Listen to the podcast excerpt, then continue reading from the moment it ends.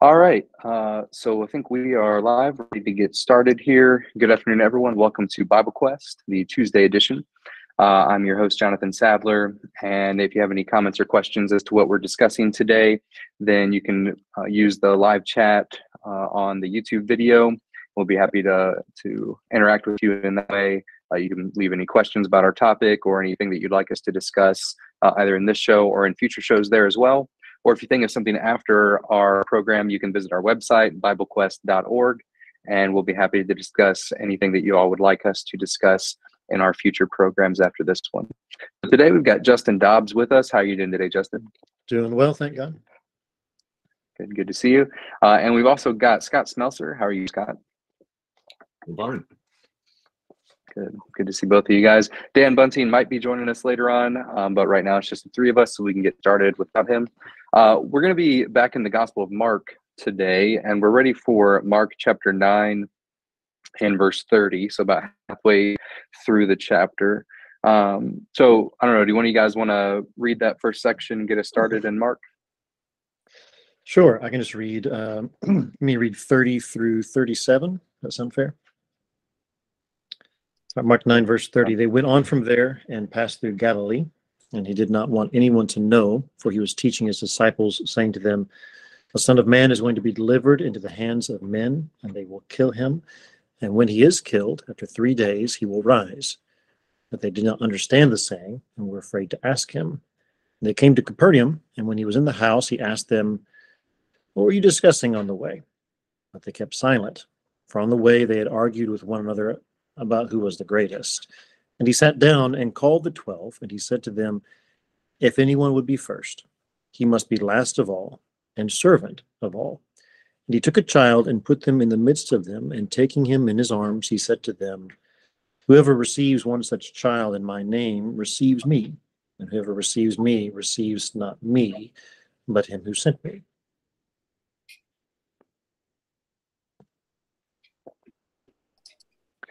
All right. Um, so uh, we're getting in the last half of Mark, um, and uh, uh, we've already been in the last half of Mark for a chapter or so, um, and we're starting to move towards uh, kind of the the end. Uh, kind of Jesus' going back to Jerusalem, his final week, which will begin in chapter eleven. Um, so in two chapters from now.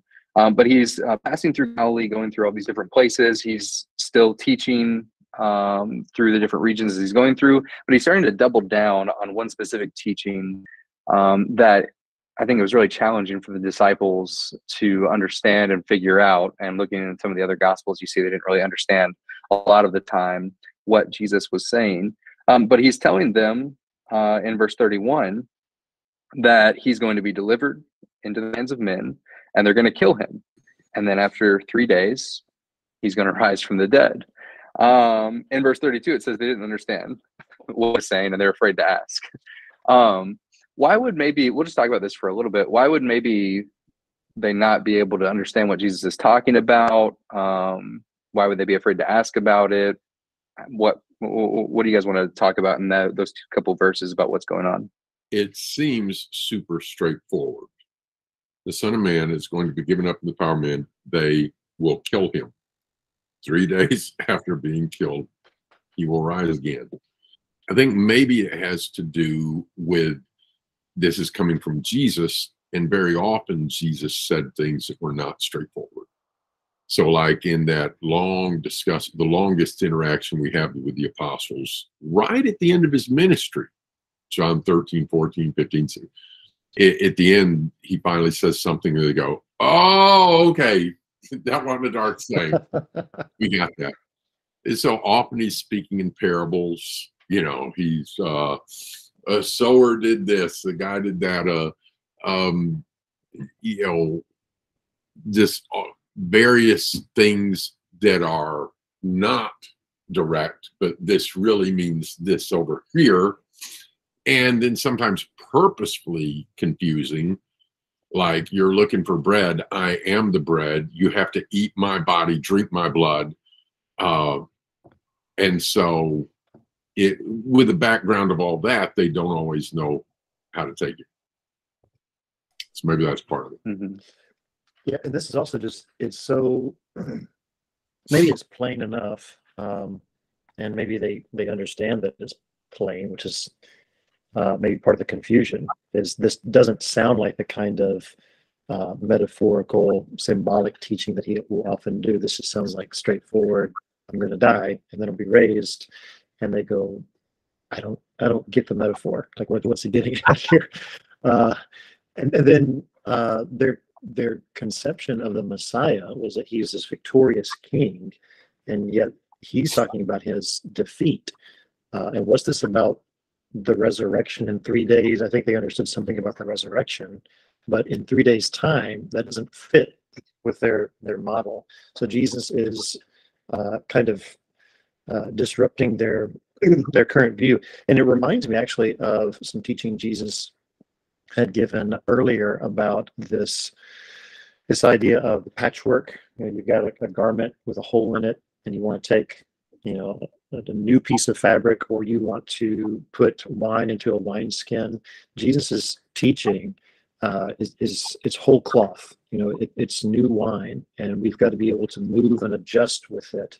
Uh, we can't take our current perceptions and then merge them with what Jesus teaches. They, they just they, they don't get along well. We've got to just put our ideas aside and listen to what Jesus is saying in order for it to make sense. hmm Yeah, and Yeah, I think that's a good. I think. It, go ahead, Scott. no, you go ahead. Yeah, I think that's a good uh, observation too. That this what Jesus is saying, while it seems really straightforward, even something that's really straightforward and makes a lot of sense, if it doesn't fit with your preconceived ideas, will be hard for you to grasp. um, because Jesus, he's pretty blunt. He's like, "I'm going to be arrested. I'm going to be killed. I'm going to be raised from the dead." You can understand that really easily, but that's not at all what the disciples expected to happen to Jesus. And that becomes more obvious once it actually does start happening to Jesus and they run away and, and deny him, like Peter does, and things like that. Um, and I think that's a real lesson for us to show kind of the dangers of preconceived notions. Um, whenever you approach the Bible, especially Bible study, but really anything, but when you approach Bible study and you're reading the Bible and you're reading it to try to match the Bible to what you already believe or think, you're going to come away confused. Yeah, But if you're reading if you're reading the scriptures to learn what the scriptures say and want to know what God wants you to do, it'll be a lot easier to understand because God is very straightforward in what he wants you to know and understand and do, just like Jesus is with his disciples here. So so a really valuable lesson to learn there, I think. Scott, you were gonna say something. Uh, And what you just said, both of those things are, are so very true. So I was just had a study uh, an hour or two ago with a good friend. He's a Presbyterian minister, uh, but he is now seeing through Calvinism. And then today we were again going over baptism, and he's seeing that, and he's uh, and he's seeing that the prayer he's had people do. We've seen that's not in scripture and uh but this is this is a big deal. And it's like he's he's the guy that's familiar with the text. And when you go through and just look jesus said go out and baptize people and then you look at in the acts that's what they're doing. It's it's pretty obvious but when you approach it with a different mindset like uh, a couple weeks ago he said we were always taught that yeah baptism is like and especially like immersion you know it would just and if that's your mindset you don't necessarily see it. Um so i think that's very true. And when we stop and think about their mindset uh so you two guys suppose you are studying with some young men that are going to be preaching and you've got three years. At what point in your study are you going to go over Isaiah 53 with? Oh man. Mm-hmm. I don't know. I feel like this is a trick question. Like, Well, this it, it- and if if somebody's been studying with you for to to preach and they've been studying with you for a year, have you gone over Isaiah 53 with them? oh yeah, for sure. Yeah, yeah, Yeah. yeah, for a month maybe. You, it's Jesus spent three years with the apostles, and when does he when, when does this text take place? And Jesus opened the scriptures and showed them from the scriptures that he had to suffer and die and be raised on the third day. That's Luke 24 after the resurrection. Mhm, mhm. So he he didn't come in, you know, we start with that. This is where Jesus is going to finish. When he started, his message was the same as John the Baptist. Repent for the Kingdom of heaven is at hand. Kingdom Yeah. of heaven's in it. Yeah. So, Justin, you're teaching that, and Jonathan's one of the Jewish disciples. I'm a Jewish disciple, and you say those words, repent for the. Kingdom of heaven is at hand. Kingdom of heaven. What are we hearing, Jonathan? Yeah. Yeah. And and and, and then after and, and toward the end of three years, what are Jonathan and I arguing about? You know, we want to get to sit on the right and the left Yeah. side of you when when you come in the kingdom. Mhm. And what are the, Yeah. the next verse down? What are they arguing about? Yeah, who's going to be greatest? Yeah. So their mindset is hearing, I'm going to be killed. and that doesn't fit Mhm. expectations, what you said, Justin. Well, and I think that fits with what Jonathan was asking too about verse 32. They were afraid to ask him. Uh, I got to be careful about assuming I know their motives, but the next couple of verses get into this kind of rivalry that was true among the disciples. And it was true then, and unfortunately, it's probably true now amongst disciples as we, we, we look around horizontally and forget vertically where we are in the kingdom and we start to think, well, maybe maybe I'm better than him. Not there yet. I feel kind of intimidated by him. He probably did something bad, and we start, you know, measuring up. Uh, and and Jesus Jesus counters that pretty quickly. But we have this this idea of a hierarchy in the kingdom, and it's a it's an upside down kind of kingdom. The, the disciples didn't get that, so maybe they're afraid to ask, because I mean, who wants to be first to look stupid? Who wants to be first to admit I have no idea what you're saying, Jesus. Could you teach me? Interestingly, uh, in Jesus's teaching, uh, when we start looking at the parables, uh, Jesus says, "To you it has been given." And I think that the you, the to you has been given, would be the the people who are humble enough to come back and ask Jesus, "What did you mean by that?" Uh, and the disciples, maybe at this point, have forgotten some of that um, that we come to Jesus and we're not the experts. And I don't think we ever get to be the experts. Uh, so when we're prideful and we're looking around seeing where we can line up in the kingdom, then we're not we're not able to ask the simple questions that give us truth. Scott? That's an interesting thought. And it reminds me of a guy who wasn't like that, the eunuch. Yeah. What he say to No, I don't know. Can you? I need somebody to help me. That Right. that shows a humility, and it shows that you're more interested in learning than looking like you already know. And based on what we're about to see, that could be coming into that. And this next section I like because it's such an awkward turtle situation here. Um, that's the awkward turtle sign. It's upside down, so you stuck. Uh, the you know they come in and Jesus asks, "Were you?" What are we talking about on the way, guys? And that's Yeah, really it, it's sort- it's sort of uh, I'm, I have in my Bible a note, you know, parenting tip here.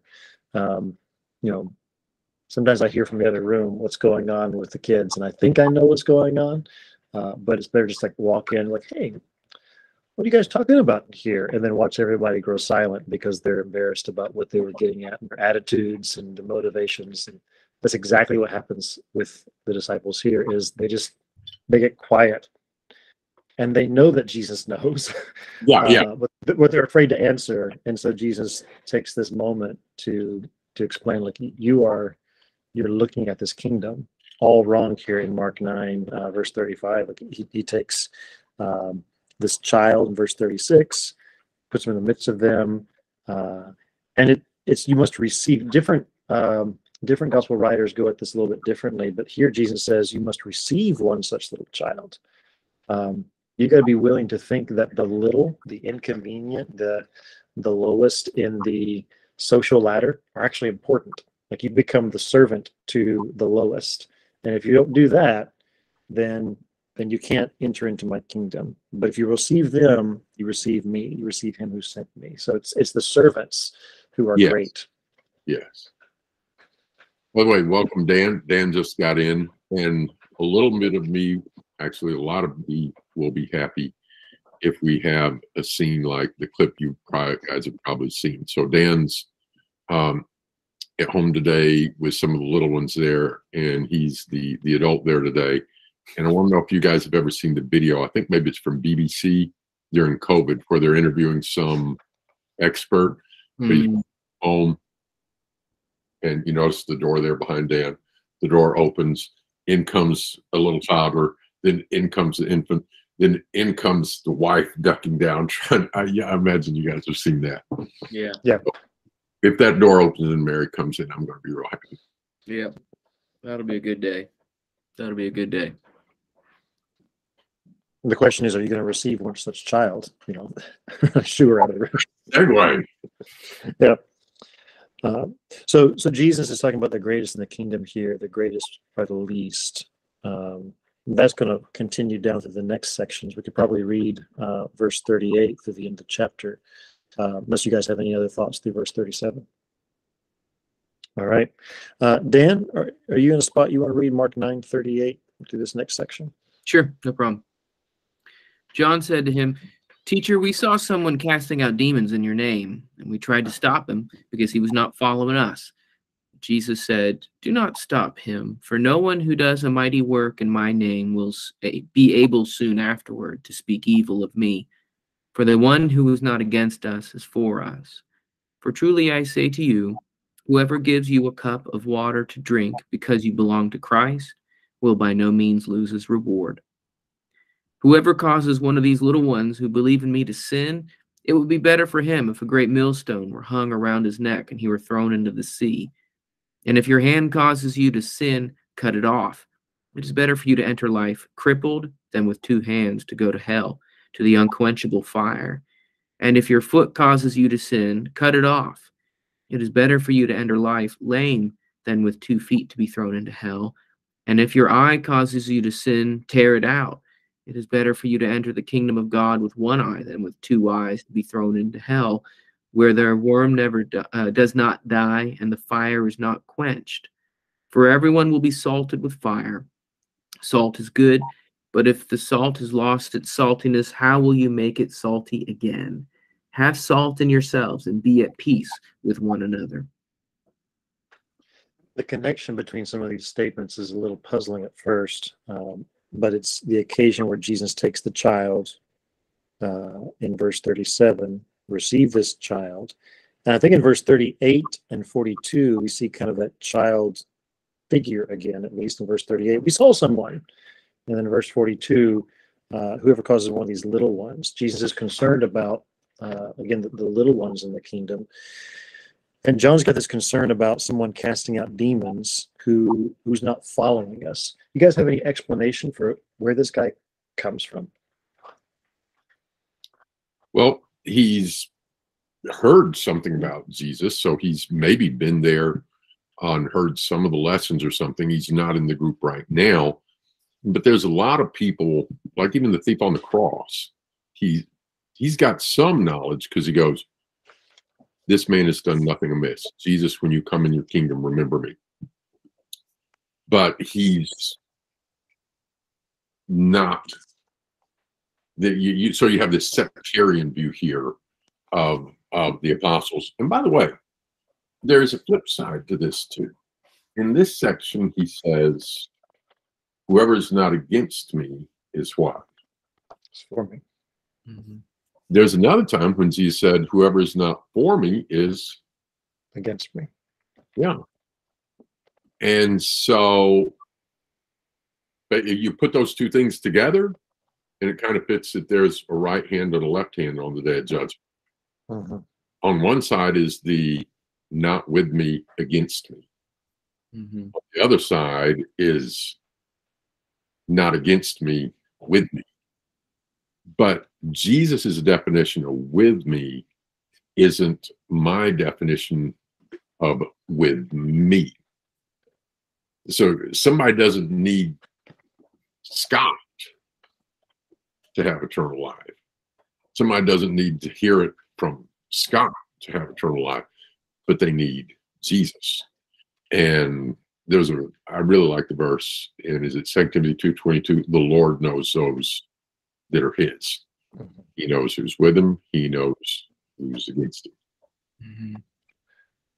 So it could be that, you know, earlier we see Jesus sending out the 12 in chapter 6, uh, and he gives them authority to cast out demons. Luke tells us about him sending out the 72. Um, is that maybe who one of these, who this guy is? Is he's one of the 72, or he's just someone who'd been listening to Jesus' teaching and said, I'm Yeah. going to go and do it? Or he could have heard from, you know, the 12 or the 70 or something. And he's he's heard something because otherwise he wouldn't be doing it in Jesus' name. And he's wanting to do what he can there. And, and to your point, there are kind of there are two camps. Uh, it sounds like John was wanting to sort of dial that down a little bit and say, well, there's there's us, and we're we're the the right ones. And Jesus says it's broader than that. There's there are two camps, not like the inner circle and then all these other hierarchies. Again, he's thinking hierarchical kingdom. Uh, and Jesus says, look, there's just there's me and there's everybody else. If you're with me and you're you're doing my work, then then you're with me. And if you're not with me, you're against me. So these these two two ways of looking at this. And I think when one of the key parts of the story is that um, it doesn't have any information about the other person. Um, the other person is just the the uh, the MacGuffin to get the story and the plot moving forward. The whole point there is uh, the reaction that John um, has towards somebody else, and I think that that's really um, important. You can write fan fiction about this other guy, um, but the reality is John's reaction is in, incorrect. Um, I don't think John's alone. You- rarely are the apostles alone in their opinions on these things, and so Jesus is jumping in and saying uh, he, he's he's curbing their judgment of others. Um, in particular, the the our side and their side kind of thinking. I think, and so what really strikes me is the the importance of learning um, the message of uh, controlling our judgment, controlling our condemnation, um, um, just the absolute importance of of continuing to operate in grace.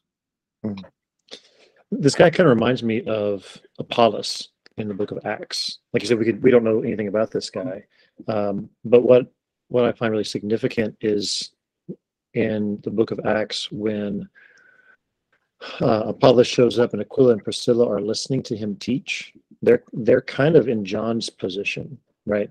Where they're hearing this guy, he's he's proclaiming Jesus, he's teaching accurately the things concerning Jesus, and you don't see them get all up in arms about it. They find something that needs to change about his teaching, um, but they don't get defensive of their position. Like, who is he to be teaching these things? Um, they encourage him. The church encourages him. They send him off to go do some more teaching. Uh, kind of different than John's uh, response here, where he's very defensive of the position, and Aquila and Priscilla instead help correct Apollos, but then encourage him on his way. And I think I've met people like this. No one who's casting out demons, uh, but I've met people who's like, "Oh, well, you you follow Jesus too. You you read the Bible.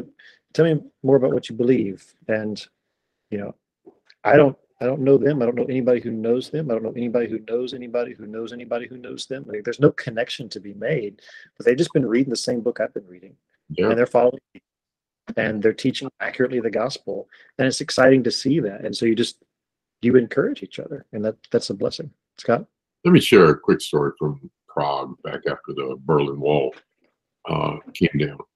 Um, moved over there, helped plant work there in Prague, and there's this one lady I met. Uh, and in Czechoslovakia, there were more people that believed in space aliens than in God. But the people who did believe in God historically was a Catholic country, and then there were also a number of evangelicals, uh, Jehovah's Witness, Pentecostals, various things. So this lady, I'm studying with her, and uh, we we study salvation. We went over the problem. Uh, why we need to be saved. The problem is sin. We went over the solution. The solution is Jesus Christ. And then we looked at who He saves, and and how we respond.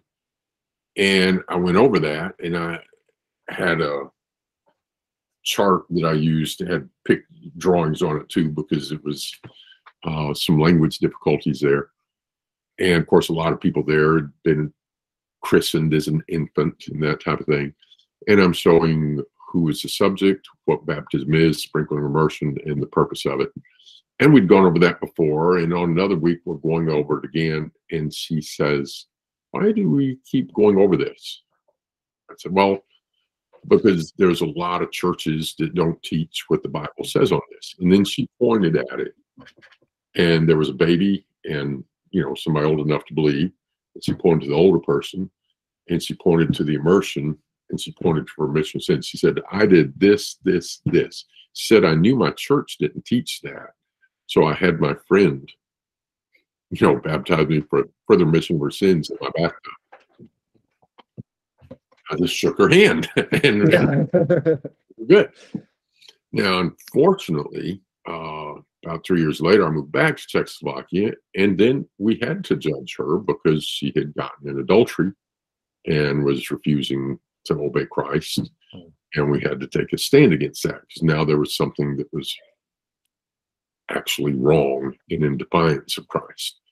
But uh, we we don't need to we need to work and do good, but we don't need to view ourselves as uh, what, what, what did uh, Esther's uncle say to her? It's like you're in a position to do this, but if you don't, what does he say? Salvation will rise from somewhere else. Yeah. Yeah. So we need to be working, but never assuming that we are the the sole key that somebody needs. I, I think when we put the emphasis on on people rather than on Christ, then we can, verse 42, uh, cause little ones to stumble. You know, we, we make it more about us Yep. uh, than about Jesus. Yep. And you know, who do you know? Where'd you get your training?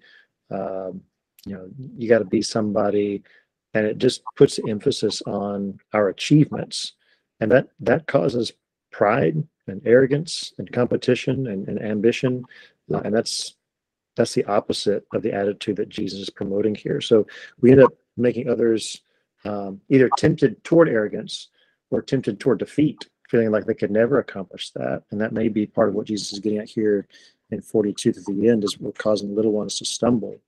Uh, and and it, my understanding uh, in 43 uh, through 47, uh, Jesus earlier, uh, especially in Matthew in the Sermon on the Mount, talks about you know if if your hand causes you to sin, like with with sexual morality, uh, then you should cut it off, pluck out your eye if it causes you to sin. It may be here he's saying if your hand causes you to sin, meaning if your hand causes you to sin against your brother and cause them to stumble. Not only should we do everything we can to keep ourselves from sin, but we should also do everything we can to keep others from sinning. I, I should pluck out my eye if it causes my brother to stumble. And so Jesus is saying you, you need to be, instead of trying to one up the other, you should be trying to protect the other and, and help them to go to heaven. Mhm. There's a lot of statements in in this chapter, um, going back to the argument about who is the greatest, into we're definitely greater than those people out there, and then finally into Jesus seemingly answering a statement that they haven't said about, um, well, you know, we're just going to stomp on anybody in our path. There's a lot in these discussions that mimics uh, Jesus's uh, complaints and uh, uh, problems that he dealt with with the Pharisees, particularly in Matthew chapter 23, about how they were uh, closing the gates of the kingdom. They're making it too hard for people to enter into the kingdom. They themselves weren't even operating according to the, the own rules that they had set up for the kingdom. And in this chapter, he is trying to, I think, make sure that his own disciples don't begin going down similar paths to the extent of if you start saying and doing the things that are going to cause little ones to stumble, cut your eyes, your hands, cut your tongue out so that you never say something like that again. Uh, the, ex- the to make oneself crippled in that culture meant that you also couldn't go into the temple anymore. That you were really cutting yourself off from a lot of uh, really important things, not not just uh, the the physical uh, loss, but there's the, you know this cultural uh, and near spiritual connections to that. And so Jesus was saying a really drastic thing to point out uh, how ugly this seemingly normal behavior was. I I think seeing that, I hadn't thought of that, the being cut off from the spiritual exercises, but um, verse 42 is another opportunity to kind of look a little deeper here. Uh, there's just the surface level of it'd be really difficult to swim with a millstone hung around my neck. Uh, and they make little millstones, right? But here he says a great millstone, uh, and it's impossible. But to go a little um, further with that illustration, uh, when we treat ourselves as great and treat others as low, uh, we're up top and they're on the bottom. Jesus says the punishment is going to be the reversal of that. He's going to make us, he's going to send us into the depths of the sea low. Uh, and and and their their way of thinking like that is you can't get lower than the the depths of the waters like that. So when when we exalt ourselves, God hates that kind of pride and he's going to punish. There's so many passages in the Old Testament and in the New Testament that talk about how God lifts up the lowly, uh, he exalts the humble, and he humbles those who exalt themselves. He, he knows how to take those who make themselves great and raise them down. Scott? This is such an important passage. Um, yeah, you'd hate to lose a hand, you'd hate to lose uh, a leg, you'd hate to lose an eye, but so, so, so worth it, Jesus is pointing out. But too many times, there's things less important that we or others might say, Oh, I don't want to lose it. So let's think about some things that sometimes people need to be willing to give up. Sometimes somebody needs to give up a job. But it's either dishonest, illegal, immoral, eh, but it pays well. It has good benefits. It doesn't matter. You need you need to cut it out and give it up. Mm-hmm. Uh, sometimes there's associations or friendships, or maybe friendships with somebody you were in love with, you know, years ago when you were single, or um, that you've gotten your heart entangled with. Uh, I've known of guys that had to quit their job because they foolishly got wrapped up emotionally in a girl at that job, and they need to lose that job. And then there's there's a lot of people need to give up their phone or their internet connection. I, oh, but I can't do that. Well, yes, you can. And if it's going to cause you to stumble, and and also on the not cause these little ones to stumble. Parents so foolishly put too much electronic uh, internet social media connection into young children's hands without thinking about the amount of predators and danger and filth and corruption on there. And it's like one one 13 year old told me one time he said i wish he said my dad gave me this phone for my birthday. I wish he had never given it to me. Um, we just need to think about these Yeah, and this is this is something that Jesus does a lot. Um, and here he's talking. It looks like he's talking specifically to his disciples, although we can obviously apply it much broader context. But I was talking to somebody actually this morning about Jesus's approach to people whenever they want to come and be with him. Um, it's I don't know. It's different than what you would maybe expect sometimes. So like crowds would flock to Jesus, and Jesus would say, uh, paraphrasing, not really paraphrasing, but just uh, he'd basically say, "Are you sure you really want to be here?" Um, like he wouldn't say, "Oh, great, you're here." he would say, "Are you sure you, you really want to? Do, do you know what it really means?" Now he would go on to say, like what his point is here in this paragraph, it's worth it to be here. Uh, it's absolutely worth it to come and follow Jesus, but it costs you things to follow Jesus. Um, and the things that it costs you are good for you um, to to let go of um, because of what you get for Jesus. Um, and, and, I don't know, like the, the imagery is just really, really powerful that he uses, like what Scott was just saying in Mark 9. Um, I, I, especially like um, verse verse 47, um, how he kind of summarizes it all. Um, at the end of verse 47, he says, It's better for you to enter the kingdom of God with one eye than with two eyes to be thrown into hell. Um it's, it's, almost a little bit funny because I, I, don't think that jesus is not being literal um that you'll you know show up in in heaven with one eye if you have to rip your eye out or some kind of thing. We'll get these new bodies uh, these spiritual bodies they're going to be new and and and perfect and that sort of thing.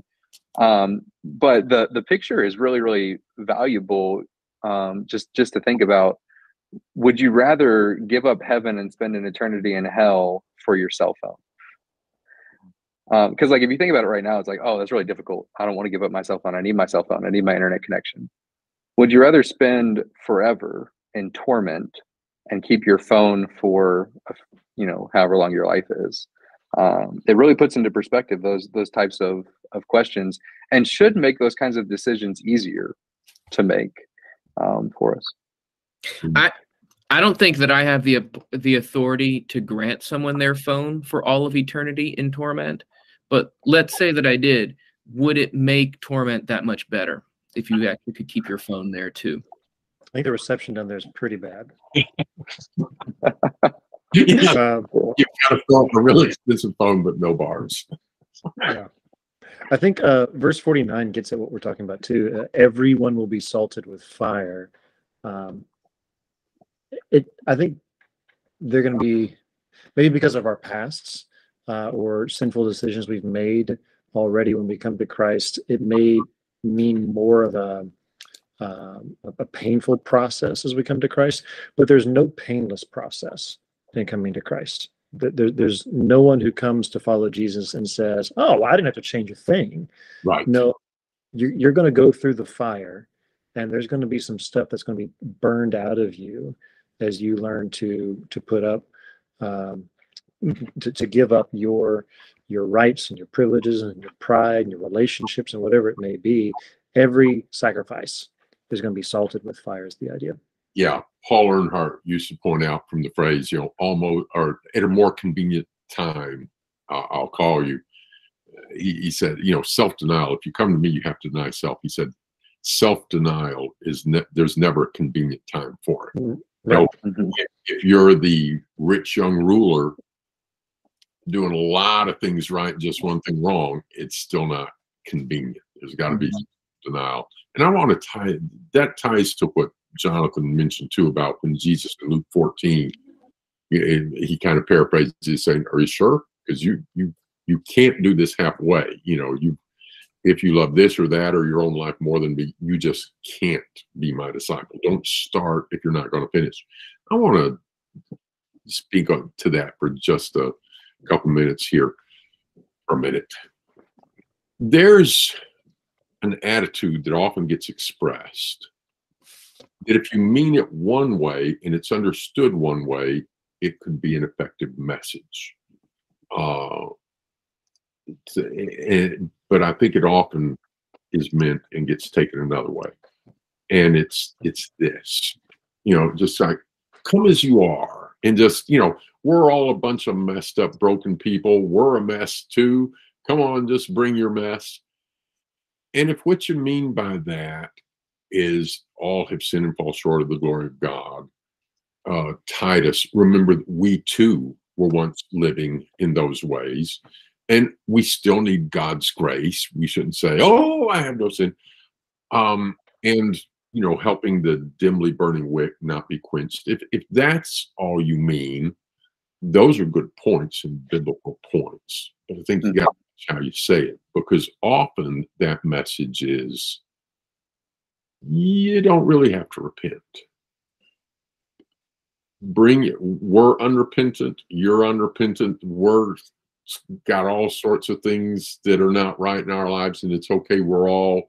It, it's it's God's hospital, not His museum. Yeah, but hospitals are places to get more healthy at, not just to keep running your fever. That's not what a hospital's for. So, of course, we want visitors to come in anytime, and we want to help the weak to get better. But it's about repenting and getting better. Jesus isn't saying to all those crowds in the rich young ruler, "Oh yeah, hey, you got some covetous. Believe me, we're all covetous. Come on in." No, it's accept your repent, Justin. Yeah, and I was talking with someone just recently about this. It, phrases like "God gives grace" or uh, "God forgives all sins," like those are absolutely true statements, and uh, we need to be unashamed when we say things like that. But He gives grace for what? Uh, he doesn't give grace so that I can continue to sin. He, he, gives, yeah, Romans six. He, he, gives grace, and that changes who I am. Uh, and so it looks like here Jesus is saying in, in Mark 9, 49 and 50 is one of the things that unites us and helps us to have peace with other people is, is to be humble and realize we're all coming in at the servant level.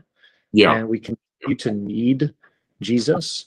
Uh, that unites us. But what can't unite us is this lackadaisical attitude toward God's grace makes us urgent toward the need to be cleansed of sin. Dan? Well, that that's really one of the big points I think he's doing with this chapter is that he's not being very open and merciful and gracious to his apostles who are walking around full of themselves and acting like knuckleheads. He is saying you need to be more gracious and merciful with those who are uh, who are outside of you personally. You need to humble yourself. So that's that's kind of the irony there. I'm giving you the grace to stop being full of yourself so that you will be gracious to others and he's going to continue talking through this and then he speaks very clearly in 48 uh, sorry 49 and 50 um, about the salting and the fire and the, the the expectations or the the judgment that comes upon us and then he moves into in the next chapter which we don't really have time to look at but he get he he's given a question about marriage and divorce uh, he gives very specific statements and law. Uh, Jesus does. Uh, he doesn't speak in such a way that provides lots of wiggle room and lots of open endedness. It's some of the commands that people hate the most from Jesus, actually. And so, in this section where um, I I speak a lot about the grace that I need to offer to other people and the the mercy and the openness that we need to take on ourselves as we interact with other people and we see that in Christ. The continuing discussion is right into a very serious and strict interpretation of law, where we still need to act graciously and welcoming and, and, and work with people, but that doesn't mean that we forget law itself. And so, putting this whole section, if you take the chapter divide out, you can see that Jesus um, he he doesn't speak about um, one thing or the other. He speaks about both together. Um, yeah, and another thing to to notice, and one thing that it, goes into chapter ten, which we don't have time to talk about. We'll we'll do that next time. Um, this this whole thing um, dealing with the disciples and and trying to get them to um, I, I, be salted and changed and and affected by God's grace and Jesus' teaching. I mean, their big problem in, in this section is is they're they're thinking about themselves. Um, they want to be great. Um, they're trying to call down fire on other people and, and, that sort of thing. And Jesus is trying to tell them at the end of the chapter, have salt in yourselves and be at peace with one another. Um, really simple kind of command that like get along with each other, no fighting among yourselves, be changed by God's grace. But then in chapter 10, they they go right back to it um, in verse 35 of chapter 10, James and John are doing the same thing basically that they were doing in chapter 9. Um, they're asking, Can we be the greatest? Can we sit right next to you? Um, you know, that sort of thing. Um, and that just leads to another observation and back to one of the first things that we that we made um you can hear jesus is teaching good sound teaching and ignore it and it does you no good Yeah. um and and that's the disciples for the for like for all of jesus's ministry seems like they finally come around they finally get it after jesus's resurrection um it- it- although they do still trip up here and there peter um you know make some mistakes afterwards and things. But it's like you can hear the greatest teacher to ever walk the earth. And if you ignore what he says it doesn't help you at all. Um and um uh, uh, that's just such something that all of us need to think about. Um you can know the scripture really really well. And i've i've talked with people that know the scriptures really really well but they don't listen to it Mm-hmm. and if Yeah. we ever become if we ever become that um we're in maybe one of the most dangerous situations that you could ever find yourself in um, James, just being callous to the good teaching James describes it as deceiving yourselves and looking in the mirror and walking away completely forgetting. Yep. Really good discussion. Um, we're out of time. Uh, on a lighter note, I'm going to ask a trivia question as we close. Um, so, looking at verse 43 through 47, what occupation is most inclined to take each of these very, very literally? a pirate That's right. It's Yeah. Peg leg hook. excellent it's better to be a pirate It's better than to to be cast in that Wait a minute. great almost got what jesus was saying there You're missing a foot. Yeah. Your cartoon pirate. Uh, he has ultimate. Yes. All right. So with that, we will uh, start closing up our program today. Thank you, uh, you guys, for your discussion um, through that. Thank you to our audience for tuning in with us. If you have any questions about what we discussed today at the end of Mark 9, uh, you can submit those to us at BibleQuest.org. We'd be happy to continue the discussion with you. Or anything else you'd like us to address on our program, you can leave your comments and your questions on our website there as well. That's all that we have for this week. And so we will plan on seeing everyone next week, Lord willing.